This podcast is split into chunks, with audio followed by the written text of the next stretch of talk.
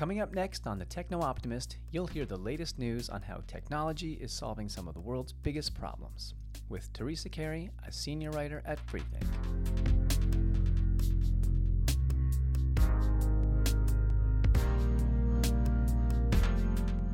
Hi, I'm Teresa. Today I'm going to talk about pollution seeking satellites, recycling cotton clothing into the earth, and lab cultured breast milk.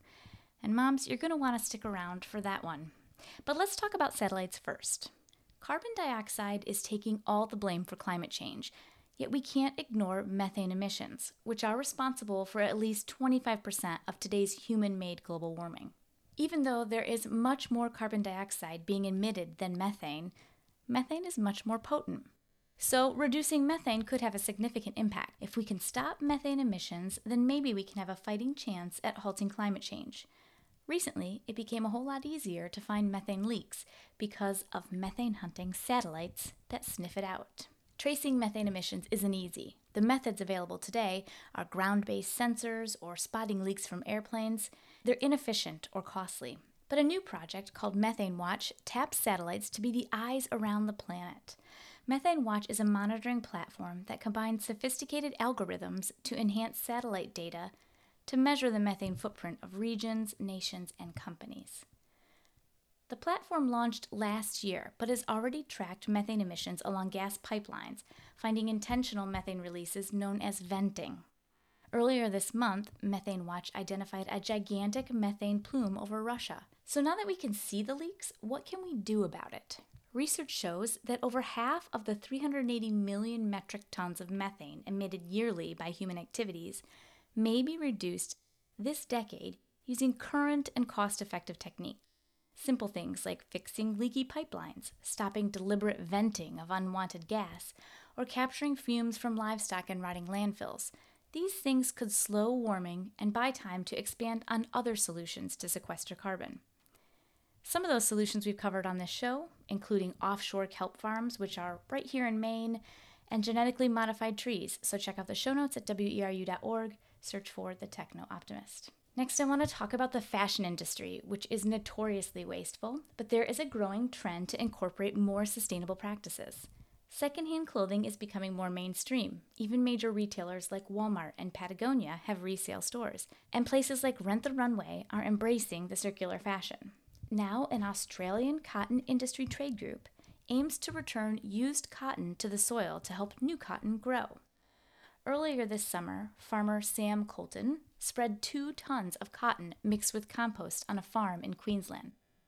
He was prepping the field for the next cotton harvest which he will plant in October of this year. But this is the first time he has mixed old cotton rags into the soil. The goal is to explore if outdated cotton may improve soil health and if it could become a solution to textile waste. Unlike synthetic fibers like fleece or spandex, cotton is generally harmless and should decompose into the soil. The cotton breaking down in soil rather than a landfill should save 2,250 kilograms of CO2 equivalents from being released into the atmosphere. A lab study from last year found promising results. Cotton seedlings sprouted just as effectively in soil that had been amended with cotton fabric as they did in soil that had not. But for the research in this field, we'll have to wait until the cotton harvest in early 2022 before we find out if it really worked.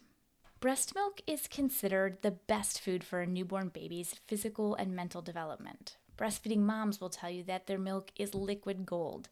But despite being natural, breastfeeding can also be hard, really hard.